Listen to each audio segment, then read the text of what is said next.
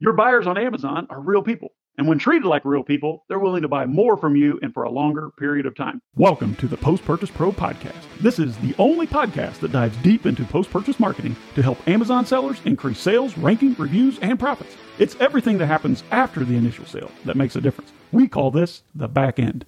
This is the Post Purchase Pro podcast, episode 30. Welcome, guys, to the Post Purchase Pro podcast, episode 30. Today, we're going to be giving you a high level overview of our um, kind of our motto around here here build nurture and profit. So if you think about what we're doing every single day sean it's post purchase marketing. What's that all about? It's about building real relationships with your customers nurturing those relationships and providing more value so it's genuine and then profiting from that ongoing. Yeah for sure. So obviously seth um, as you know and as uh, those of you listening and watching out there owning a customer list for your business it's only the first step albeit it's a very important step because especially in any direct sales business uh, the customer list is the most valuable asset of the business. It's not the vendor relationships it's not the trademarks it's not the trade dress. In most cases it's the customer list right? Your buyers on amazon are real people and when treated like real people they're willing to buy more from you for a longer period of time. All we have to do seth is give them the opportunity to do more business and it all starts with the customer list seth yeah, and on Amazon, Sean, it's even more important. Like building a list of your real customers, email and phone numbers, is the only marketing asset that an Amazon seller can own and leverage to produce results forever without any additional cost. Like Amazon's got us on this train ride where they're just trying to keep us addicted to their ad platform. They're always rolling out a new way to advertise. But what does advertising mean? It means that we have to pay them money to make a sale, right? So they're extracting more and more dollars from us by re- releasing headline ads and, and sponsored ads and you know off of Amazon retargeting ads. Like that's all great and it does increase sales, but think about it. Every single time that you do that, you're paying them money and you're reducing your profit. So building a customer list of your real customers that want to do more business with you, that you can like, what's the incremental cost of sending an additional email, Sean? It's it's like nothing. Like it's you can half a penny in low quantity. yeah. So you can. It's like media that you can engage at no cost. It's ads that you can run basically at no cost forever. Like you own the you own the traffic forever. And so as an Amazon seller, it's kind of silly that we would ignore the only free source of ongoing traffic. But it's obviously not the best thing for Amazon because Amazon gets paid every time you buy one of their ads. But if you can control the traffic, it's the best for your business. So we often talk about our, our mantra, as you said, and the, the title of this uh, podcast episode is build, nurture, profit. But just think about that for a moment you cannot profit until you nurture, right? But again, you cannot nurture until you build. So we have to do it in this order. First, we build. All right. We have a list that we're building, collecting, harvesting, whatever you want to call it. We nurture that list, right? Further enhancing the relationship. And then we profit from the list, but not out of order. If you profit first before you nurture, guess what? You never have an opportunity to nurture. It's like imagine asking for marriage, Seth, on your very first date first you have to build the relationship, right? Then you nurture the relationship, and then if you're lucky, then you ask for uh, for marriage. And uh, in most cases, uh, we we get it, right? I, I can't actually remember my wife saying the word yes, but I think she just kind of nodded and shook her head, and I thought, okay, I think that's a yes. so imagine that, okay? Build first, all right? Nurture, and then profit, all right? Don't be what Ryan Moran calls an asshole. Don't be continue to ask for something before you ever give. Seth.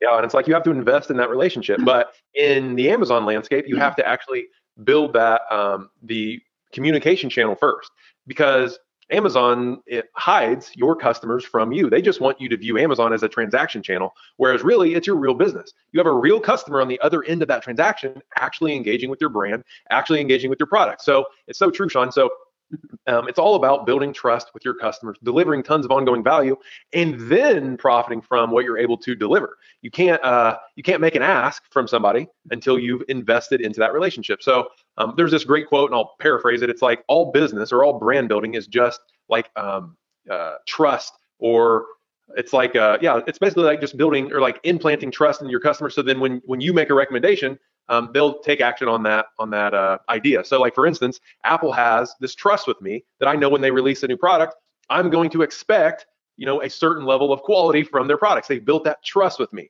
But if you betray that trust with your customers, if you don't invest in that relationship, if you don't provide a good experience or good value, then you lose credibility and then you lose following basically to your brand. So what we're able to do when we do the nurturing phase is build that trust. So then when we release something new, when we say something, it actually means something to that customer. Sean. Yeah, there are many uh, uh, examples sitting all around you right now. In fact, you talked about Apple. I mean, I have three Apple computers sitting on my desk. There's an iPhone, there's yep. an Apple Watch, um, and there's like there's charging devices and all kinds of Apple stuff around here. But what, Seth? What does brand? The word brand, okay? Just what does brand mean to you? I mean, does it mean trust? Right? Look at the brand on my hat, Indianapolis Colts. Right? The good, the bad, and the ugly. It used to stand for count on losing this Sunday. I can't help it. They're my team. It's trust, it's loyalty. What about community? That's all brand really means. And without that nurturing process, you totally skip the idea of creating a brand. Look at this brand behind me, Post Purchase Pro. All right. What if you show up for our episode next week and we're not talking about marketing for Amazon sellers? All of a sudden, we're talking about Romanian politics. I don't think that really uh, resonates with our audience. And we've taken advantage of your loyalty and your trust and our sense of community, just like you've spoken, Seth. All of a sudden, we lose that factor and everything goes out the window. That's why you have to nurture uh, before you profit, Seth. Right, Sean. And then um, on Amazon, it's so easy to lose fact or to lose track of that we need to build a brand. We need to build that trust. But the way that Amazon's structured is, um, as a seller, it's so easy to get drawn into to produce another transaction.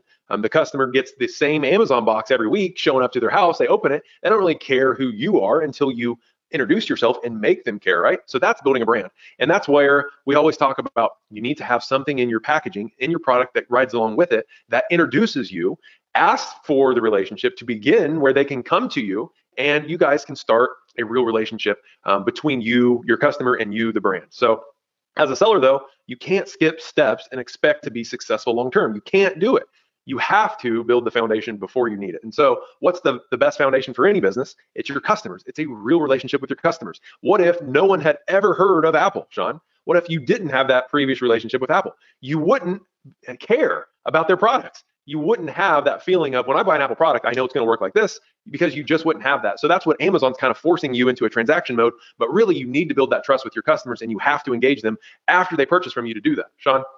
Yeah, exactly. So when we talk about nurture, Seth, it is work. Okay. It's not just one and done, it's an ongoing process. But as my grandfather used to always say, success comes before work only in the dictionary. You can't just will this stuff into existence. It's not just going to manifest itself. All of a sudden, you're going to have a huge email list of people who want to buy your product. No, you have to build, you have to nurture over time. Keep in mind, it's your job as a marketer to always be front and center, to always be on the top of your customer's mind, especially when they're on that journey that that exists for your particular niche. And Seth, we're constantly changing our life's journeys, right? Like right now, maybe you're expecting a new baby, maybe you're purchasing a new car, like I tried to do yesterday and you talked me out of, or maybe you're trying to lose weight, or maybe you're building a new house. Your journey is not the same as my journey. We all start new journeys every day. When this concept was revealed to me, I thought, wow, that's why it's so easy for my customer to forget about me if I'm not front and center you know that we're constantly in front of you. If you're on any of our mailing list, we're constantly sending you valuable content as well as offers. We always build, we always nurture, we always profit last. But here's the thing that you have to remember, Seth. Time erodes the efficacy of any list. Time is not on your side. Time erodes the tendency for your customer to seek more from your brand, more fulfillment, more information, more experience. As time passes, you'll need to put more and more effort into nurturing uh, the process to see similar results, right? Because if you don't, then that, that's like fruit. It's going to die and rot on the vine. Don't just be one and done. Continue to nurture. All right. Why not just keep the spark alive along the way? How many times, Seth, do we see clients come into our post purchase pro program and say, Hey, I've been getting your emails for eight months. Finally, I sat down last night and decided to read a few. Wow, what you guys are doing is phenomenal. How can I get involved? It's time, it's energy, it's effort, it is work, but the results are substantial, Seth. Yeah. So think about it. I mean, customers are real people and you have a real relationship with them. And in your own life, you wouldn't expect to ignore somebody and then have a vibrant relationship with them long term, would you? I mean, most Amazon sellers treat their customers like transactions. So you um, don't be the regular old Amazon seller. Actually care.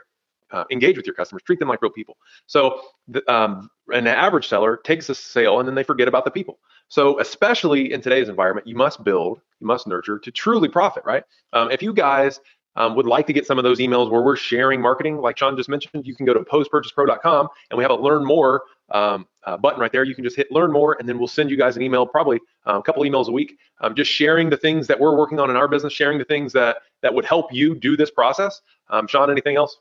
Yeah, the more you tell, the more you sell.